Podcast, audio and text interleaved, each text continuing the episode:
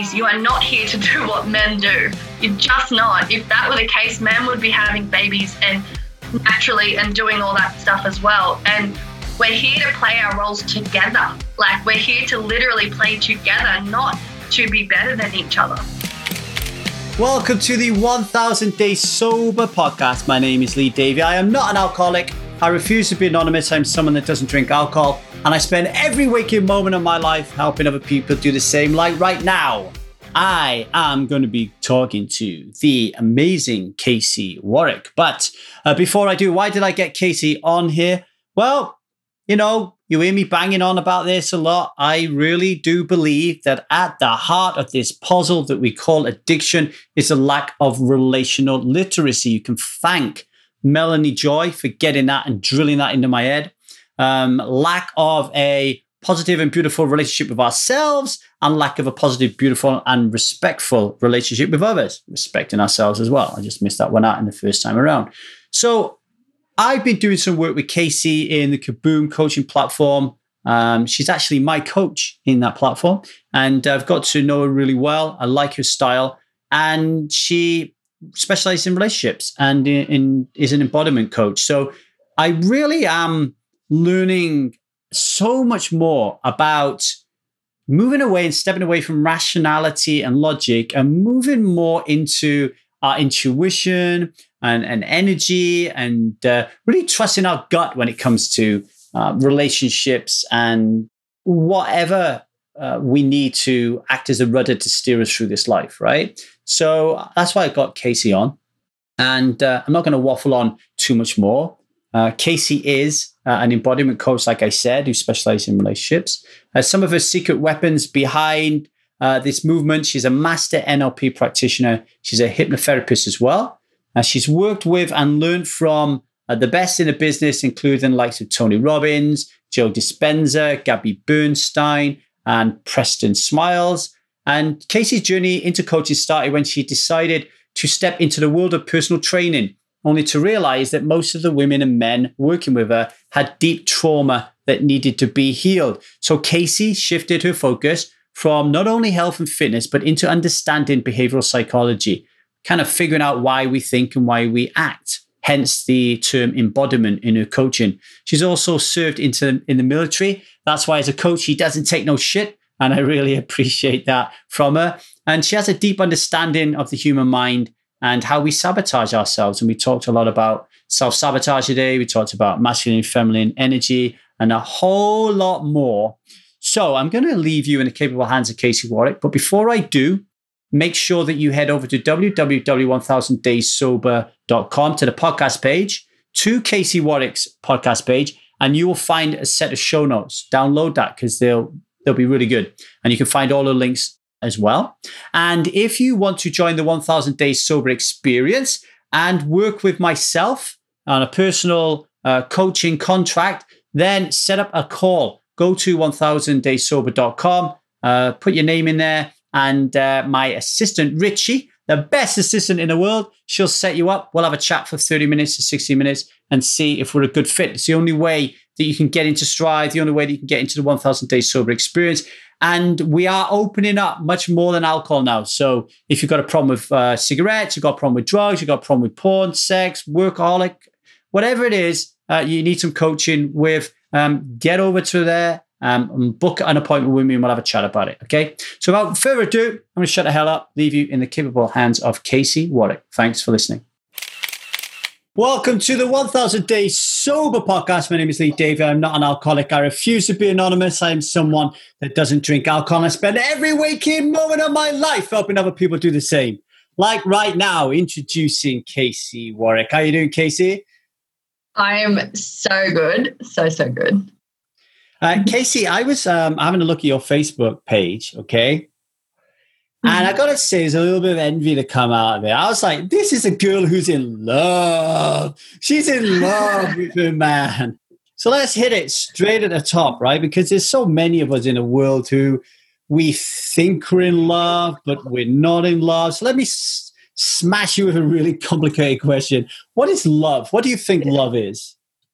I think love is when we pull apart all the bullshit and ask ourselves, do we still choose this person?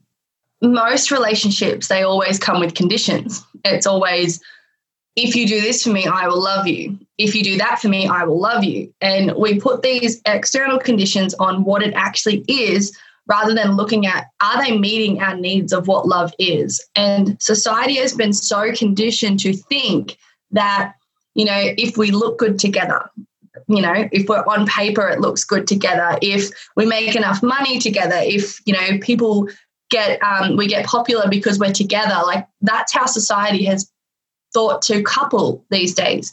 And they aren't actually looking at if all of that shit fell apart, would I still choose this person? Mm. And that's how I define love. It's like, if we had nothing, would I still choose him? Yes, I chose him when we had nothing.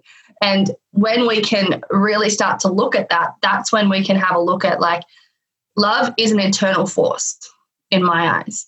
And it is something bigger than yourself. It is something outside of yourself. It is something that you can't fucking explain. Am I allowed to swear? Fucking A. it's something that you can't explain that's bigger than yourself.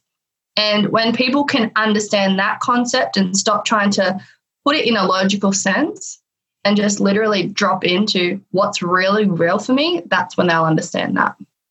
You said something then about when all is said and done, and you, look and you say, Well, if I didn't have all this and I had no money, had no life or whatever, would I still love this person, right? It's like uh, one of the indicators. And it, it reminded me think of um, The Road Less Traveled, which is one of the like 10 books I'm reading at the moment.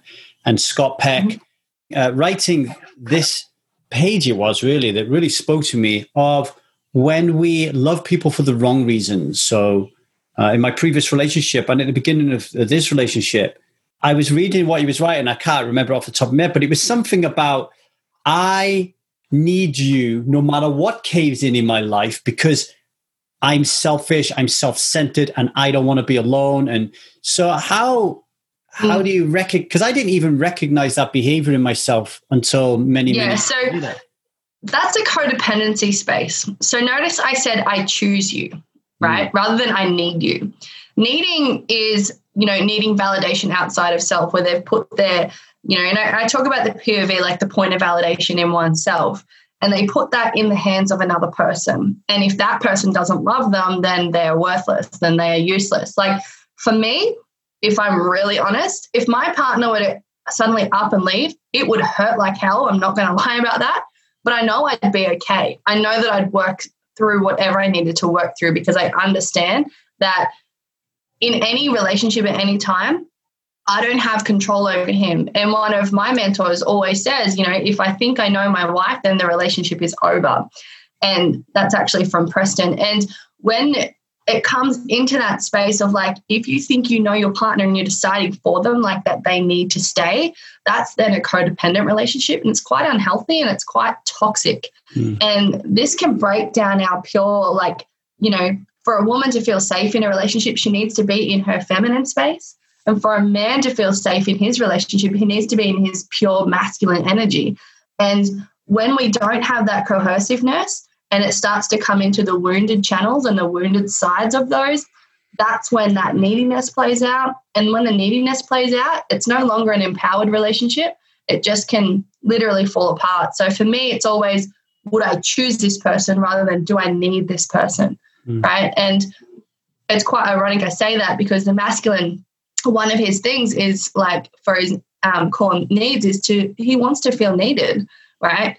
But it's like, in what way can he feel needed? If a man is putting in way too much effort, he's going to walk away because energetically he doesn't want to keep doing a lot of effort for little reward. That's just how how it works. And when women can understand that concept rather than playing the damsel in distress, that's when we can get a healthy, con- like consistent relationship.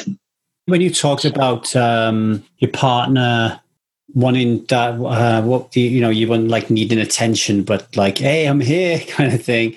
It, it reminded me of Gary Chapman's love languages, and, mm, and, and yeah. me, me realizing that I really need to be touched and to feel like loved and sexy and desired and wanted. And I never knew that until it wasn't there. Yeah. And you know what? So many people in relationships don't communicate what they actually need to feel love from the other. And then this is also a breakdown in communication. So for me and my partner, this was one of the first things we ever did. We worked out what our love languages were. And like mine's words of affirmation and his is physical touch. So for him, he like if I'm not coming up and like giving him a shoulder rub or just, you know, brushing his arm past, it's not necessarily just sex. Like mm. people need to know that, right? Um, if I wasn't doing those things, he wouldn't feel loved. And it's not about the needing love, it's about the feeling loved. And if you're not feeling loved in a relationship, that's where it can start to break down as well, because then we start to go, well, my needs aren't being met here. Is this real for me? Or am I just putting a story in my head that this is how it's meant to be? And for myself, like my love language is words of affirmation, and I am with a non talker. Like, I'll be really honest, my partner is man of very few words, but you know, we've had to have the conversation of like, I need more com- communication from you. But I've also learned that in a relationship, a lot of people put everything on their partner. And for me, because words of affirmation is such a big thing, I then knew, okay, I had to communicate with people other than just my partner to have that need met. And I was constantly putting on this like, we need to have DMs and we need to do this and we need to do that. And all it was doing was putting a strain on him because he wasn't that person. So it was finding that fine balance of like, turn to your friends, turn to your girlfriends when you really just need to talk some mm. days. Mm. And then something in regarding the relationship where you need that communication, then bring it in. Like it's not always just about, it's like, how are we meeting our needs and how are they effectively showing up in our relationship? Is it coming to the point where it's shifting into codependency or are we allowing ourselves to still be empowered in the space? It's so important what you just said then, because the heart of addiction, certainly what I see, is this inability to, this lack of relational literacy. Like they, people don't really, they're not very skilled at talking and communicating with themselves and certainly not good at talking and communicating with each other. And a, and a classic example would be, Lee, I want to stop drinking alcohol. Okay, cool. Uh, we'll hop on a call, we'll have a chat about it. But just be aware of these four things before we do that. One, do you have any money? Two, you're probably going to say now is not the right time. And three, have you told the person you share a bed with that you've got a problem with alcohol? And you mm. believe how many times they're like, nope, not going to do that. So you talked a little bit about with your partner acknowledging and understanding that words of affirmations means I'm going to need a little bit more of him in this department, so I'm going to have to communicate that to him. That must have been a little bit vulnerable, a little bit scary-ish, you know, at the time. Like, how do we get people to to look at their partner and go, I need to tell this person how I feel and how I want to be treated? Like, because obviously people struggle yeah. big time. So for me, it's funny that you say about like the have you told your partner that you have this because that was my life before I met my current partner. So my learning about relationships and learning about the depths of it was me going through domestic violence and understanding like I'd moved in with someone who I thought was just a really cool guy. And then I found out he'd had a serious alcohol and gambling problem when I moved in with him, which in turn just led down this very toxic path because I was like, I was a coach. I thought I could fix him when in reality, I wasn't serving in the way that was actually empowering. I was more demanding. And in a relationship, this is where I see the first thing like break down is people demand their needs rather than actually communicate their needs. And when it comes to like being able to talk, what most women don't realize is their three core needs. Okay, so the top three is to feel safe, to feel seen, and to feel heard. Okay, the masculine's top core needs, he wants to feel like he's got space, he's got freedom to make his own decisions, and he wants to feel opened up to. So, ironically, the feminine wants to feel heard, the masculine wants to feel opened up to. So, in order for the feminine to feel heard, she has to speak. Hmm. For him to have his needs, also, she has to speak. Like, and this is something that you notice in relationships, the first thing that happens is they don't speak. Like, someone will pull away and retract, and then the whole needs, then the whole cycle of needs is completely broken down from both parties because if she's not heard, she no longer feels safe, she no longer feels seen, and she'll retract into victim mode of the wounded fem- feminine. Right. And then the masculine will go, well, if she's not going to open up to me, how can I protect her? I can't step into my warrior energy if she's not there to serve me, like, and really open up to me. So the one thing that I always um, teach when it comes to relationships for women is if we can understand those needs, then we understand why it's important to actually speak, right? And for most women, they're conditioned to think that if I speak up, I'm a psycho. I remember being called a psycho so many times when I tried to talk about my relationship to a man that wasn't ready for it, mm. right? And it's not to say that all men are like this, it's just he wasn't in the space to hear that. And this is why it's really important to, when you are picking your life partner, are you picking someone who is genuinely the right fit for you rather than the right fit for your ego? Because the right fit for you will hold you in your spaces that when you need support. And it's like the way that you bring in those conversations. And for me, I always open up the conversation to, so that way all three needs for the masculine are met. So he has space, he has freedom, and he feels opened up to. And just to give an example of that, Lee, like how do we open up into conversations like that? I'll always say to him, Hey, babe, can you let me know when you've got the space so we can have a chat? boom, I've already met that space need. I've also met the he's got the freedom to come in when he's ready rather than bombarding him with my emotional outpour. Right. And usually by the time I've said that, and then by the time he comes in, I've gained, I've also gained clarity, and there's no wishy washy like trying to talk about what's going on because I'm already ready to have that conversation with him. And then once I've opened up to him, all I say is, I'm feeling this. This is what's real for me and this is what I need from you because this is going to provide this from me. Now, this for me. So, in what I'm doing there is the I feel is taking the blame off him. Mm. Okay. I need is showing him what I need. A masculine in their true essence. And, you know, you can probably just say this with me, but the masculine wants to provide for what the woman needs, right?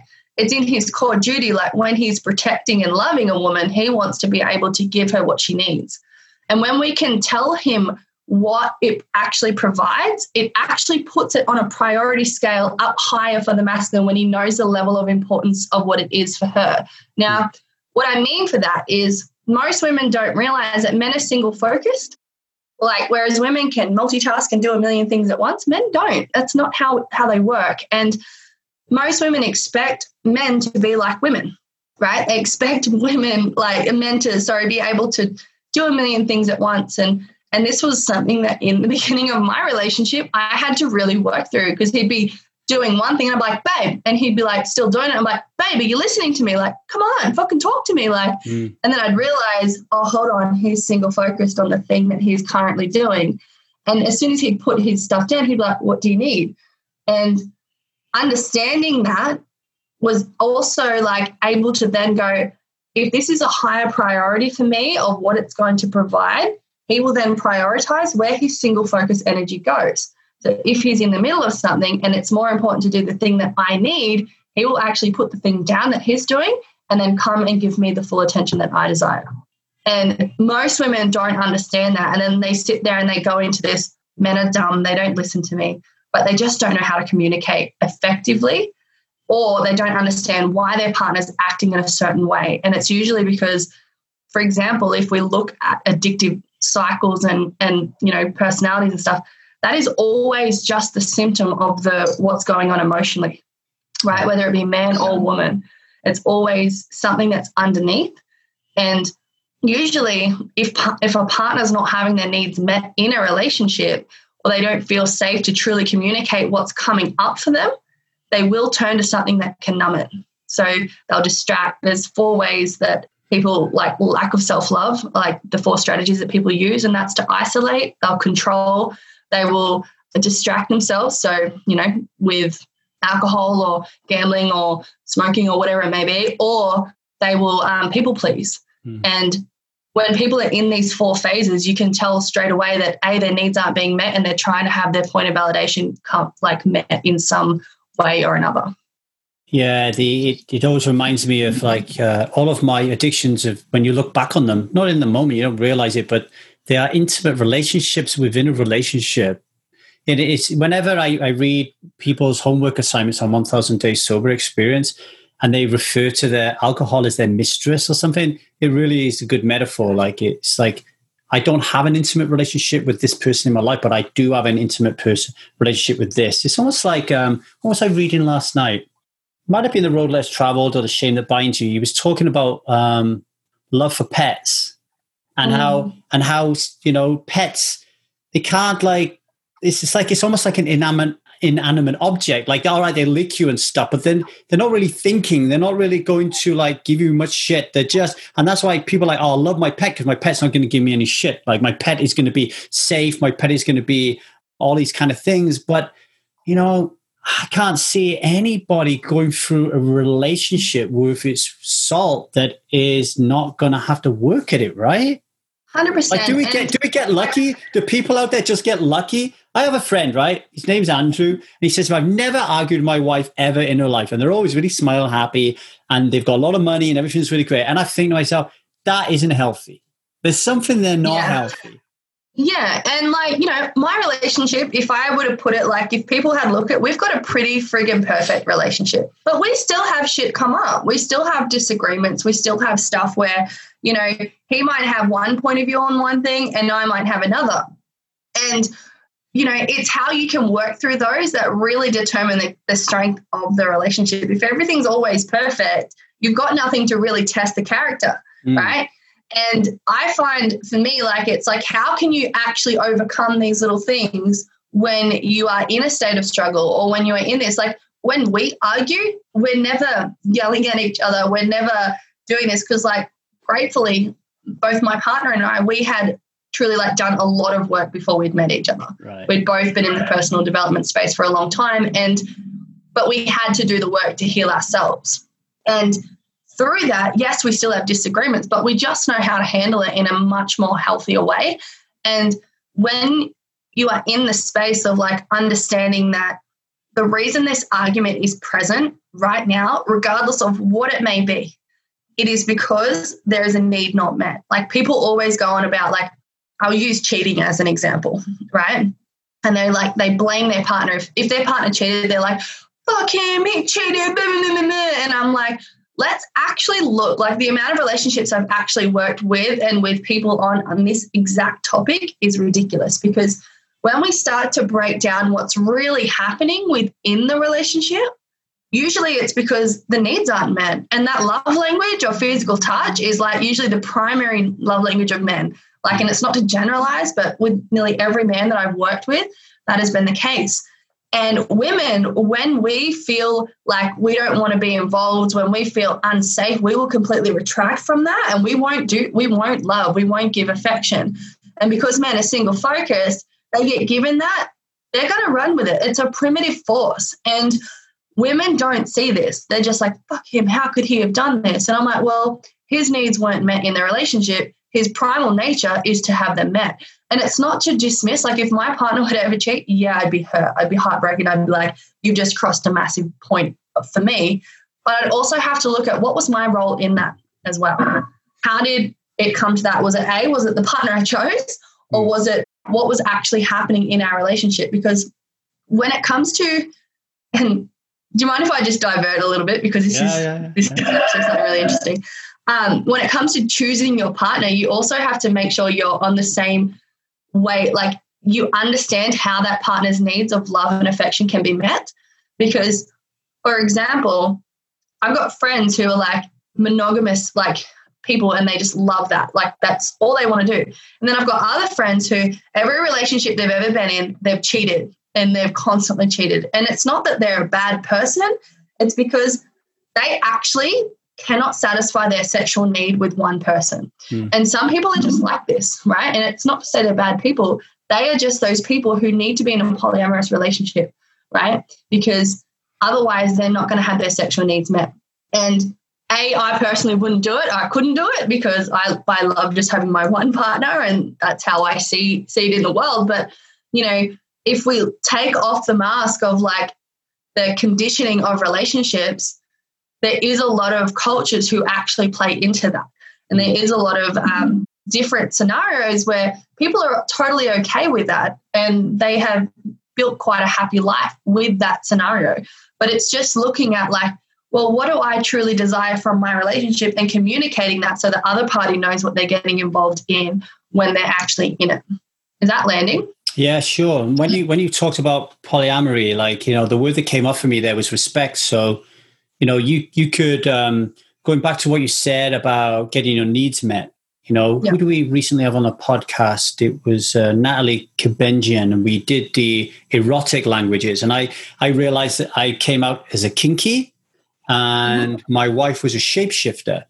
So then it's like, okay, we need to talk about why I'm kinky and what it is about kinky sex that I is a need that I need to have fulfilled. And same with the shapeshifter, right? Now that then is is having a respectful conversation around what your needs and your desires are. Now let's say that leads to, oh, what are your desires then? I would love to have a threesome, right? And then your partner's mm-hmm. like, oh, okay, that that's like a non-starter for me because that uh, uh, crosses a boundary of monogamy for me, and I don't want that in my relationship, right? But you've had a respectful yeah. conversation about it.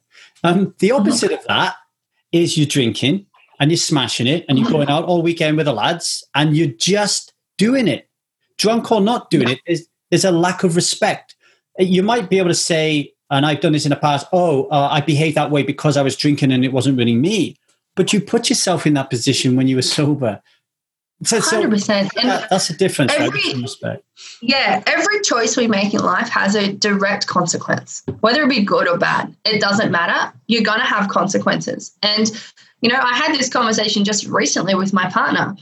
He'd gone out with the boys one night and fell asleep and didn't come home, and I was like, oh. Fuck, here we go. Like I got really triggered by it. Mm. And then, but as soon as we came, he came home, like I knew where he was. I knew the house he was at. I knew what was going on. I wasn't worried in the sense of like what was actually going on. I was just pissed off that he didn't come home. Mm. Right. And I also know my partner, if he has a few drinks, he falls asleep. So I sort of had to put all of it together. And then when it was like, when he came home that morning, I was just like, look, I'm not okay with this. Like, this is not something that I'm okay. I need to know that you're safe. And I just need to know because he just, like, literally just didn't respond to me, obviously, from when he fell asleep. Yeah, yeah. And he was just like, okay, I totally respect that. And we just had to lay some boundaries down. And it's not to say that, you know, people can't do what they want to do, but it's in a relationship, you are always going to be at the effect of someone else. Okay. And if we talk about the cause and effect um, principles, when you have chosen to be in a relationship, you have actually chosen to go into effect. Okay. Regardless, I don't care what anyone says, because you are now playing into someone else's position as well right? You can be at cause for most things in your life, but how they respond in a relationship, you are going to be at effect of.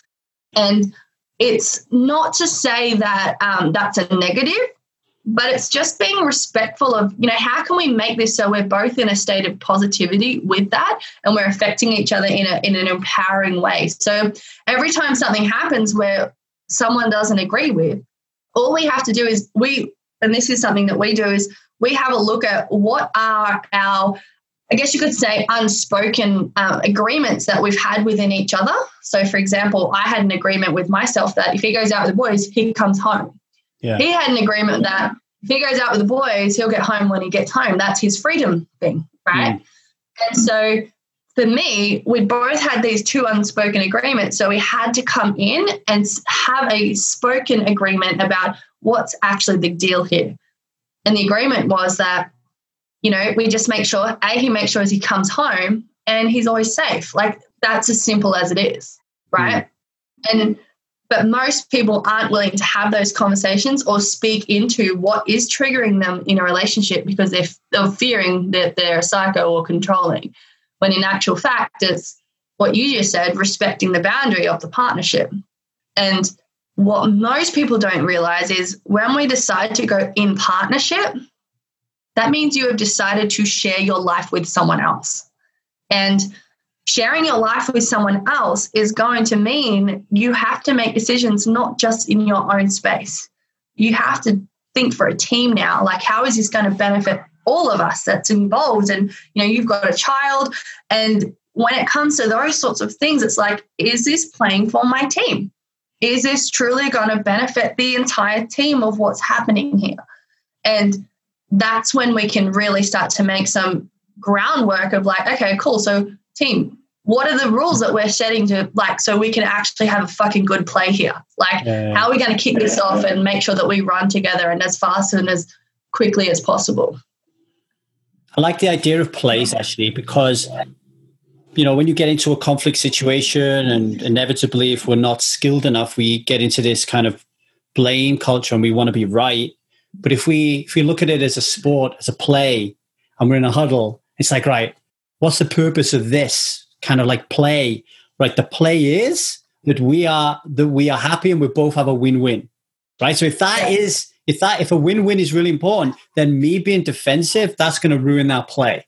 Like me me 100%. kind of like blaming is ruining that play. But it's getting um, skilled enough and experienced enough that you that you'd call a timeout, I guess, to have the discussion yeah. on play, or it happens automatically. Whereas I think where I am now, I'm missing the play, and then we're having a bit of a fight, and then straight away I'm like, all right, I get this. And then I'm calling a timeout and then I'm apologizing and then we're kind of figuring it out.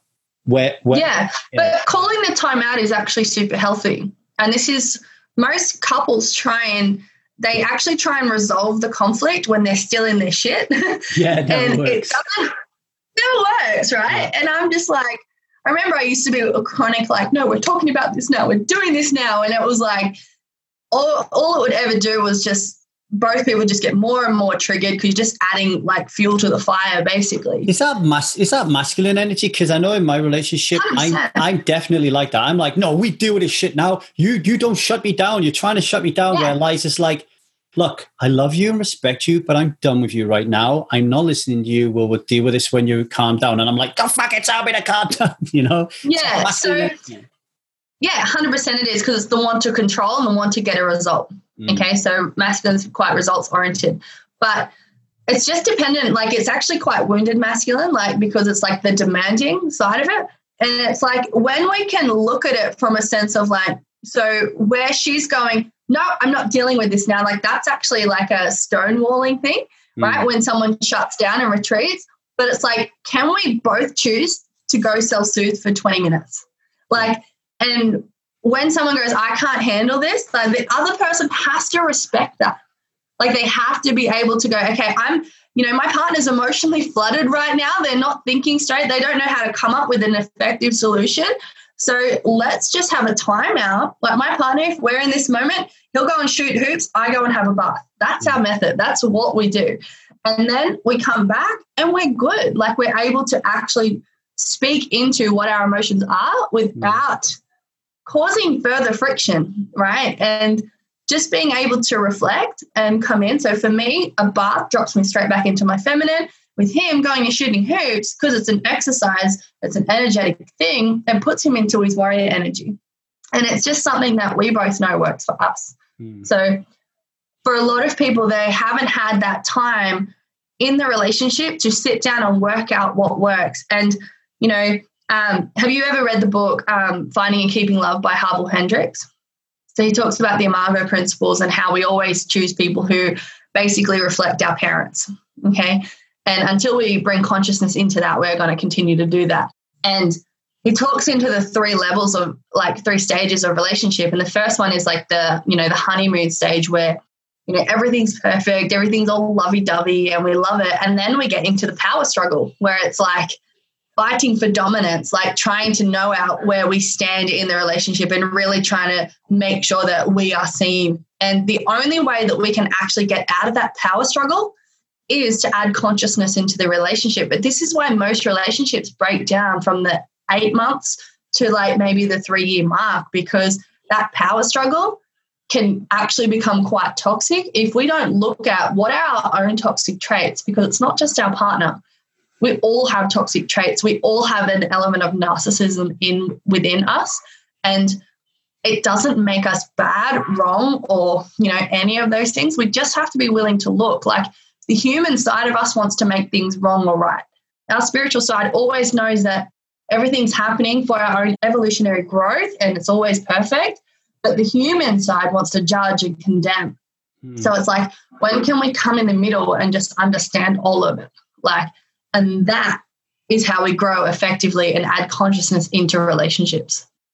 When you talk there about having problems between that, what was it? Uh, you say was it eight months and three years, or something like that? Yeah. That, that time frame.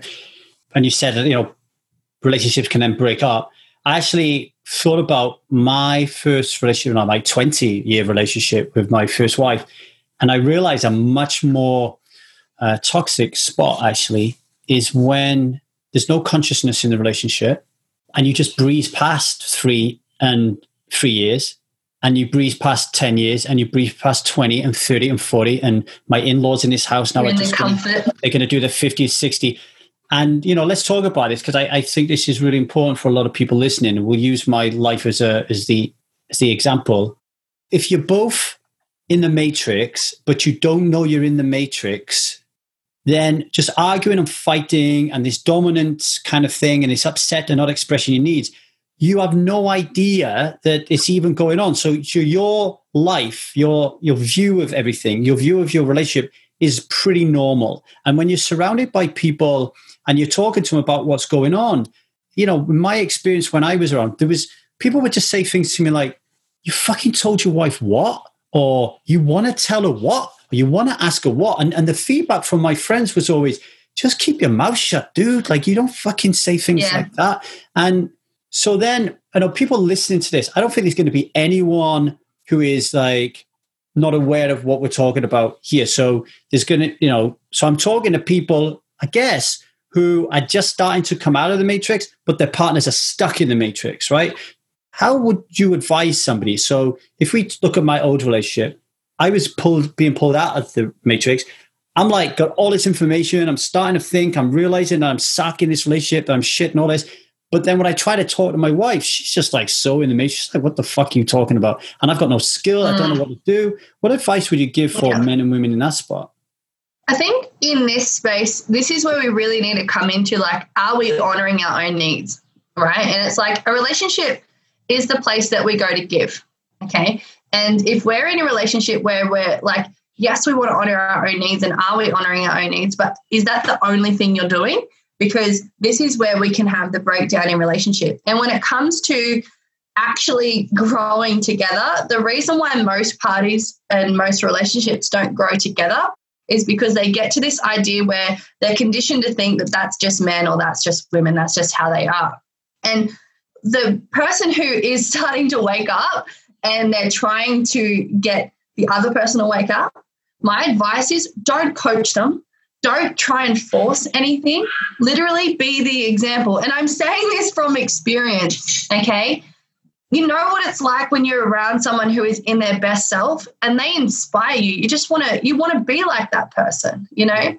So if you want to move forward with your partner and you are waking up, stop trying to force them to wake up. Stop trying to force them to do the thing that you're doing and invite them to do it. Say, hey, would you like to come to this with me? Hey, would you like to do this? Hey, let's organize a date night. Let's let's make it a thing where we start to grow together. So for me and my partner, we have like we do courses together to learn together. We do stuff separately as well, so then we can teach each other stuff. But we also sit down and like for example, we do a money date once a month where we sit down and we we look at all of our finances, we look at our shares in the stock market, we look at everything that we're going through, and we're like, cool, where are we going next? And we plan out what we're doing together. And it's actually quite fun. It sounds boring as hell, but it's fun because we're growing together and we have these common goals. When relationships start to fade and they distance each other, it's because they're no longer sharing a common goal. So, my advice for the people who are starting to fall apart and one person's in the matrix and the other's not is you have to look at A, can I see myself with this person in 10 years? Truthfully, because I may be that person that t- nudges a couple of people on the back and just says, Is this right for you?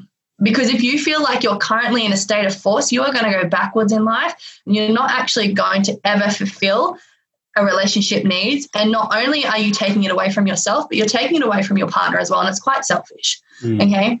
So for a lot of people are in this idea that a relationship is forever. And whilst I would love to be with my partner forever, I'm also a realist to know that humans are not like mated for life. Okay. It's just not how we work. And when we can understand and and just be okay with that, we actually take this pressure off the relationship. And you'll find that because then the masculine has his freedom, he'll want to come in and grow. He'll want to bring in she'll want to come in because she'll feel safe And when we can understand that, it actually flows so much more effectively, right? Like for me, knowing that at any given moment, my partner could possibly walk away because I don't control his choices, it makes me show up in my relationship. I'm not sitting there going, I need him. I'm sitting there going, you know, I choose you, and this is how I'm showing you I'm choosing you. And for most partners that are one's in the matrix and one's out, they stop choosing their partner when they've had a bit of growth because they go, they can't handle it. And they go, they're not there yet. And, and, you know, they don't understand my way of thinking. Have you had the conversation to figure it out? Have you tried? Have you actually opened them up rather than told them? Have you talked to them? Mm. And this is the difference. You know, a lot of people go into relationship conversations telling and lecturing rather than communicating. And communication requires listening. And my thing for relationships is can you listen to learn rather than listen to judge? And listening to learn and getting curious about your partner again, just get curious about them. That's going to open so many doors for you because we still grow and change and evolve. And as I said before, the minute you think you know your partner, the relationship is over because you've just capped all curiosity and you've basically made all decisions for them. So it's even if you are growing, can you get curious about your partner and invite them in to your space again? Mm. Because I promise you, any woman gets invited into a space welcomely, they're going to open up. When they feel that I'm wanted and like, if a woman feels sexy, she will fucking do anything for her man. I guarantee you. It's when a woman doesn't, that's when she starts to pull back. Same for a man. When he feels appreciated and needed in a sense of like, you're my protector, he will show up. And this is the part that most people don't acknowledge in relationships. It's like, I say to my partner all the time, you're my hero, like just in little ways and just stuff like that. And even though it might be like an unconscious thing, it's like that in his head, he still knows that he's my warrior. Mm. Like, you know, I call him all the time. I'm like, you're my peaceful warrior. I say things like that because I want him to know that he's my person that I feel safe with. And a lot of women miss this part and they stop trying to make the other person feel special. Is that landing? Yeah, I really, I really liked it when you said uh, listen to learn, not listen to judge. So very often I, I, I'll be like, um, okay, I, I, I want to practice this, and I'm not going to judge, and then I'll find myself slipping into it, and then I'm, I'm almost like, okay, I have to start this again because I just really screwed that up. I guess, I guess I could be a little bit of a nine to be in a relationship with because I'm almost like a school teacher sometimes. Like, I got to get this right. I got to be this containing for you. Um, yeah, but I think too in that though, we've also got to remember that us as humans, we're naturally prejudiced because that's our um, discernment to practice whether we're safe or not. Okay. Yeah. So if we think back to primitive days, we had to judge situations to know whether or not it's going to kill us or not. Right. So we've got that built in our like reptilian brain of what we are. And so when we can just like allow ourselves to also not beat ourselves up when we do it and show compassion for ourselves, that's when we actually open that channel even deeper. When you're like, oh, hold on, I caught you again. Cool. What did I learn for myself in that? Hmm. Like, all our judgments are just projections of whatever's going on internally with ourselves. And when we can have a look and go, okay, I just judged them for that. What's that teaching me about myself? Like, where am I not open in that space for me? Do you want me to share an example, Ashley? Yeah, go for it. So, um, on the weekend, I was at my sister in law's house, okay? And they were looking after Tia, and we went out for a meal. And then we come back and they were watching Hamilton, right? I don't know if you've seen it yet. It's on Disney Plus. It's fantastic. I right? haven't seen it yet. Yeah. So we, we come back and there's me, my daughter, myself, my sister in law on the couch, my niece, who's like 16, sitting on the floor, and then my brother in law there as well. And we're all watching Hamilton and my wife is singing mm. it. She's right next to me. She's singing. The subtitles are on, and she's singing every word. And I start to feel really uncomfortable. One of the nieces says something. I'm getting more uncomfortable. And then I say, um, Is anyone else really annoyed by this? But I say it in a jokey, passive aggressive way. And everyone's kind mm-hmm. of like, Oh, yeah, you know, just making a comment, but not no one's telling her to shut up.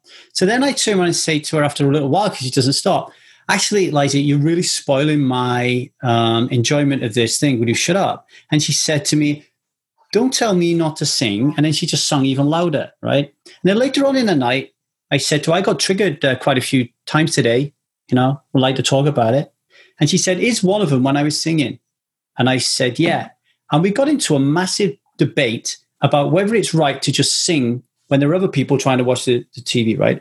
And I really upset her. And my original kind of like stand was, um, we shouldn't be doing that in front of people because it's affecting their experience of the movie, right? Then she said to me, time out, go and do some work on this because you've really stepped a boundary, right? And I did some work on it. I was doing Byron Katie the work actually, and I flew, and I realized that I wanted to sing. I wanted to sing. And I feel like I can't sing because of societal conditioning, because people will think I'm stupid, because I'm worried whatever people will think about me. And then mm-hmm. also, I'm saying to my wife, don't express yourself when there are people around the room who don't want to express themselves. Like, so then I started thinking, well, what's that going to be like for my daughter? I wanted to sing. Now, if one of them turns around and says, hey, can you stop singing, please? Because I'm trying to watch this. Now you can have a conversation about whether it's right or not to sing when you're being emotionally charged by this thing to sing, right? But I realized how safe I was playing and how I was slipping into societal conditional norms, right? Um, so I wanted to share that with you as a as a you're going into an argument with one thing in your mind that you really think you're right, but then if you do some work and reflection, uh-uh. do you want me to just break that down a little bit more? I'd again? love to, yeah because that's also like the feminine in us wants to play and create and sing and dance and do that sort of stuff. And men are also conditioned to shut down that side of them yeah. because it's not strong. It's not, you know, like if men talks into emotions or they give into their emotional needs, then, you know, they're not the leader. Like that's how guys are literally taught and conditioned to think. But it's like, in actual fact, like notice that challenge that you had within yourself of just shutting down the feminine side of you. This is where most people come into addictive cycles because they've shut down their emotional intelligence because they don't want to listen to that side or they don't want to hear what their intuitive part of them like you know for example you just wanted to sing mm. and so instead we project out and we become the wounded space of like the controller like the you know i'm going to just shut you down because i can't do it now or you know i'm going to go and distract myself and do this over here like notice in that that lack of self-love of you honoring yourself mm. you distracted yourself with what eliza was doing yeah and it's just when we can acknowledge that like so for me for example i do the same thing like i'll get annoyed with someone if they're singing but it's because I love singing as well. And then I just go, why didn't I have the ability to just get up and sing then? And I'm like, oh, I just put myself in a shame story because, you know, I didn't want to sing in front of others. Like, mm.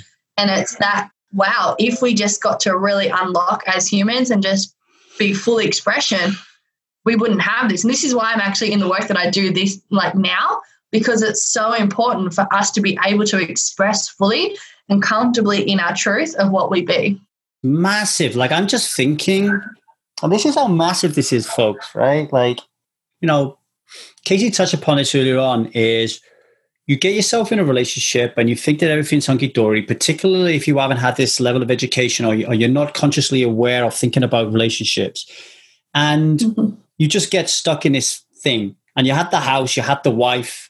When you go out, you know, you said something earlier on about um, having uh, loving the wife for, from an ego perspective like so it's hey look i've got this trophy on my arm which really spoke to me i gotta be honest right and then you've got all your shit together and then people are kind of like helping accentuate your story by saying wow you look really good together or wow you your life is so fantastic and all this kind of stuff so that kind of like allows you to continue your bullshit story but then you go to watch a gig, you go to watch uh, Depeche Mode or whatever, and it's your wife's favorite band. She's never seen them before. And she grabs your hand and she says, Come on, I want to go down the front. And you stop and you say, No, no, no, no, no. She said, What the fuck? What's the matter? And you say, Well, I don't want to barge in in front of people because I, I, I hate it when they barge in front of me. And she's like, No, no, no, come on, let's go down the front. I want to get down the front before they start. And you're like, No, no, let's just stand here. That might seem like a, a real, like, just bog standard thing, like uh, an everyday occurrence in a relationship. Um, and that happened to me. That's obviously me speaking, right? Mm, yeah. Relationship ender. That that is a woman oh, realizing, holy shit, I picked the wrong fucking guy. I what have I done? A similar thing happened to me years ago. I went to a. Um, I used to be Jason Derulo's biggest fan. Like I loved him so much, and I was on this point of like I used to be engaged years ago, and him and I had broken up, but we were trying to work things out. We're trying to get back together. And anyway, he came down. Um, I moved away from Townsville and I moved back to Newcastle, which was about a thousand, uh, maybe two thousand kilometers away from each other. Anyway, he'd come to visit me because we were trying to obviously work things out at the time, and we went to this Jason Derulo concert at the time and I was like, this is going to be amazing. And I was like, get up and dance, get up and dance. And like we were in the seats because we'd bought seat stages, but uh, seat tickets, but still people were up dancing and doing whatever they needed to do. And he just would not get up and dance. And I sat there with the shits the entire concert yeah. because I felt like I couldn't have fun with this person. And that was like, that wasn't the defining factor, but it definitely was one of those things that were like, I couldn't be free and fun and flowy with you. Like, and for a woman to be shut down in her creative element, we are shutting down the feminine of her love. That's where she loves from. That's where her, you know, I, I look at women as like the glue in relationships, right? We're the people who come in and the men, they'll bring in the food, they'll bring in all the stuff, and then the women will make it all pretty. They'll put it all together. And you know, that's not to be sexist, that is primitive, right? Mm. If we think way back to the hunt and gatherer days where men literally would go out and hunt for the food, bring it back to the woman, and then they would create with that. They would make some kind of magic from nothing. Mm. And, you know, women have denied themselves that own power recently by being like, oh, I've got to be like a man. It's like, well, hold on a second. You're denying your essence of what it is too. And for so long, that has been one of the big breakdowns in relationship right? Because um, I've sort of detoured a little bit here, but you know, going back into like what is our stance and what are we choosing in every moment? Like, are we choosing a creative force or are we choosing to live in like this shutdown mode and like not be able to speak our truth, right? And I feel um, just going back to that primitive talk there, because women have been conditioned to think like they have to now do it on their own, they've actually shut down their own creative power in themselves. They've gone, they've gone too far the other way. So far. Mm. And it's this like everyone's talked about this feminine rise for the past like 50 years or whatever. And I just want to call massive bullshit on that because it's actually been a toxic masculinity that's risen within the women because they've tried to do what men do. Ladies, you are not here to do what men do. You're just not. If that were the case, men would be having babies and naturally and doing all that stuff as well. And mm we're here to play our roles together. Like we're here to literally play together, not to be better than each other. And when we can actually learn that and, and work with it, like, you know, I run a business, I do all my things, and then I still love getting in the kitchen and cooking and, and cleaning and doing that stuff as well. It's just part of it. Like, but women have denied that self, that side of them for so long that they're forgetting that it's actually enjoyable when we embrace it. Like, mm. Is that landing? Like, well, I, I think, yeah, I was thinking about like um, caregiving, for example. So, like, kind of the reverse of what you say, but the same. The the logic is true. Is like in that concert example, you know, Liza could turn around and, and go, what she could slip into her caregiving. Uh, so again, a little bit of like a biological kind of matriarchal kind of like anthropological thing, and she's just like, okay, uh, my husband doesn't want to go down the front, so I will a see to his yeah. his things, right? So that's like an unhealthy way of kind. You kind of like you can still be a caregiver and love him, and but that that is a different kind of like a that's uh, leaning into toxicity. Like instead of going, ah, hang on a minute, you know, when I go to a gig, I want to go down the front. Um, and if you don't want to mm-hmm. go down the front, you know, blah blah blah. But it's really more about I want to be free. Like if Burning Man helped me, you know, when mm. I went at mm. Burning Man with her and we're in this place and everyone's kind of like naked or half naked dancing and I got to dance. I'm like, what the fuck am I doing here? But then just closing your eyes and just removing that external stimuli and then just feeling the music and just going with it and then opening my eyes and then I'm like, oh, as in all things in life, this isn't, isn't as bad as I thought it was. And two, I'm really enjoying this, right? So, um, mm. yeah, I thought what else come up for me when you was talking then, which uh, I thought was really important. Is it going to come to me? Is it going to come to me? Nah, maybe not. He'll come back to me another time. I think I think you made a really good point there though. It's like can you both have fun together? Like that is such a vital part of a relationship. And even if you haven't had fun in the past, can you just lean into it potentially a little bit more? and just see what can come up just if you were to let go of the this is what I'm meant to look like mask. Like I, I think a lot of us- together, the fun together bit speaks to me. Yeah. because I, I meet a lot of people, and I was one of these, where you go out and everyone will be going, I love this guy. He's hilarious. But your wife's thinking, he's not like that with me. Yeah. So it's not like you can't do it, but there's something that is stopping you from doing it. And it, for me, it needs to feel authentic. Like if I find myself in a spot where I am trying to be joyful for the purpose of being joyful, it ain't it ain't gonna work. What what I found for myself is if I can get out of my head, if I can get out of my self-centeredness and put my awareness somewhere else in my body, with my heart or my gut or wherever, um, Mm. and I'm really in tune and I know what I'm doing and I'm challenged in life and I'm, I'm in the flow, then I'm just naturally going to be more joyful, more present, more happy. And then, Hundred percent, because you're you're out of your mind. Like most people, literally cut themselves off at their neck. Hmm. They live in their head and they forget that the other part of their body exists as well.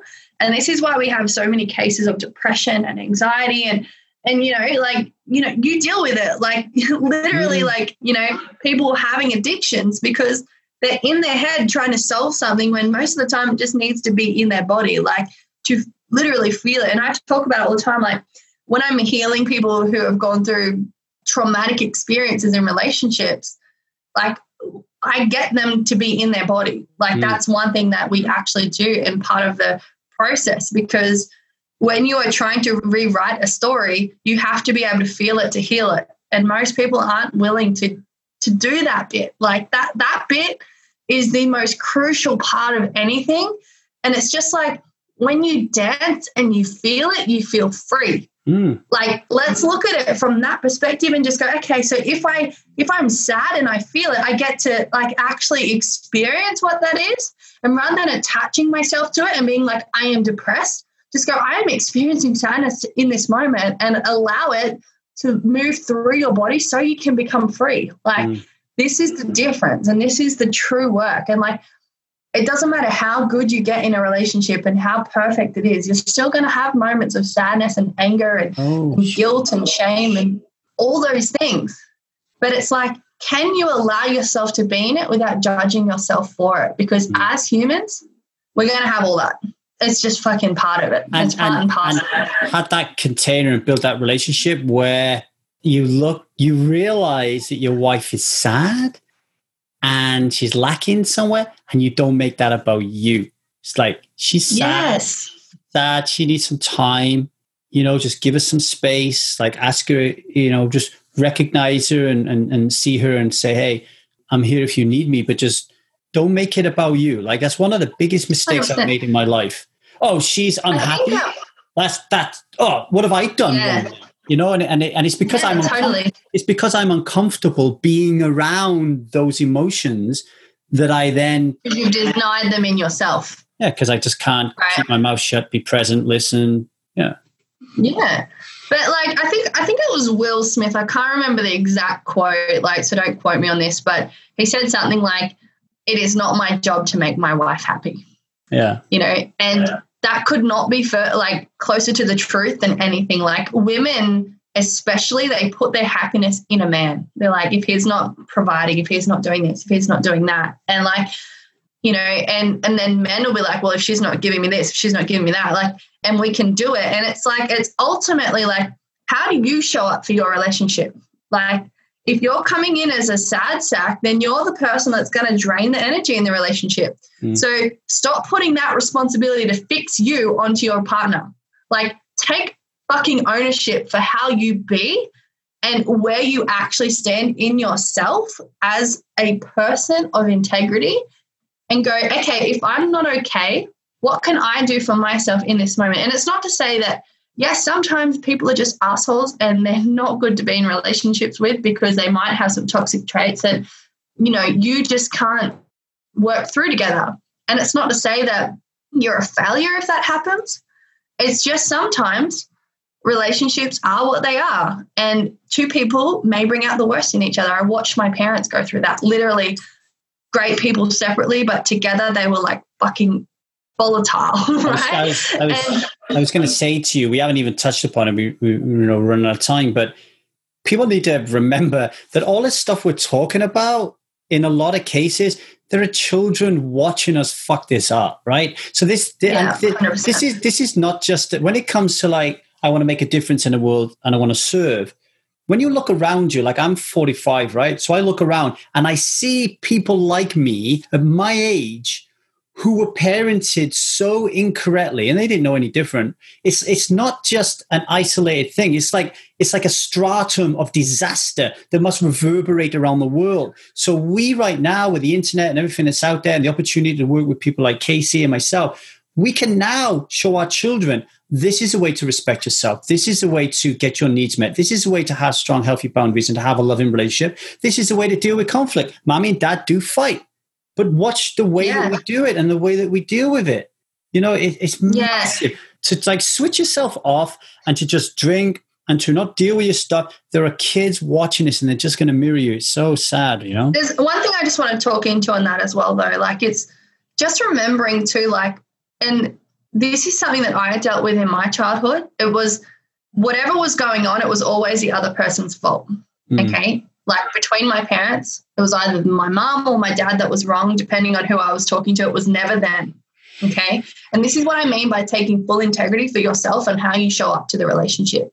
Yeah. Because it's about your team. Like, how am I showing up for my team? Like, am I being an effective leader in this moment and taking responsibility for my own personal being of who I show up as? Like, have I done the rituals that get me in a good state today? Have I gone out and exercised so I can actually think effectively? Have I meditated today so my mind is clear and I'm not taking the crap from yesterday into today and then having to deal? Because, you know, 80%, 80 to 90% of the thoughts that we have today are from yesterday. Mm. It's just a repeated cycle. And until we can actually get into our mind and start to go, I actively choose another way and I actively choose to show up better, we're going to keep repeating the same cycles. That's why you see people who, you know, they might go for the blonde hair, blue eyed girl and she's tall and beautiful, and they'll break up with her, and then they go for the exact same woman that, that looks exactly the same the next. It's because that's that's a cycle that they have, and they haven't healed their trauma from the past. So it's like looking at it and just being like, how do I choose to show up today, and am I showing up as my best self for my partner? Like, am I choosing them? Is this a way that I get to show them that I choose them mm. by showing up for me so I can show up better for them? And for me, that's my biggest thing. If I'm not feeling good in myself, I'm not then going to go and put it on my partner because that's not his responsibility. Yeah. And one, one thing that's absolutely shone through the whole hour you've been talking to me, one of them is obviously compassion like this is yeah. what we're talking about is the human condition. We are human. This happened. But the other thing you've been screaming out is is radical honesty and 100% responsibility. You know, like I'm going to take full responsibility for everything that happens in my life. That's screaming out of you. So.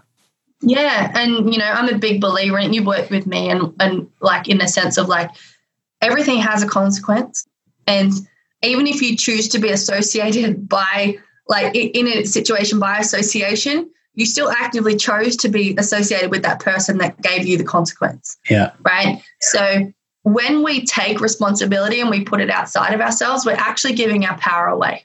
So even if we go, they did this and they did that and blah, blah, blah, blah, it's still giving a power away. So for me, everything comes down to radical responsibility for self, whether it be your relationship, your career, you know, your children, whether it be your own trauma that happened. It may not be your fault that it happened, but it damn sure is your own responsibility to heal yourself from that. So you don't continue that cycle and pass that then on to your children as well because all of this stuff matters. And the way that we change the world is by changing and owning ourselves. And there is nothing bigger than that Absolutely. We cannot change the world from a hurt space. We just can't do it. So not from that wounded, that wounded ego. Get over there, Lee. I'm uh, I'm trying to come from the higher power. Casey Warwick's been absolute pleasure. I'll make sure everybody listening, if you are listening, get over to www.1000dayssober.com, click on the podcast page, go to Casey Warwick's own private little show notes section. You'll get all the links. Hire this woman, work with her uh, whether you're a man or a woman, it doesn't matter. um, she will change your life. Katie, thank you very much for being a guest on 1000 Days Sober. Thank you so much, Lee. Thanks for having me.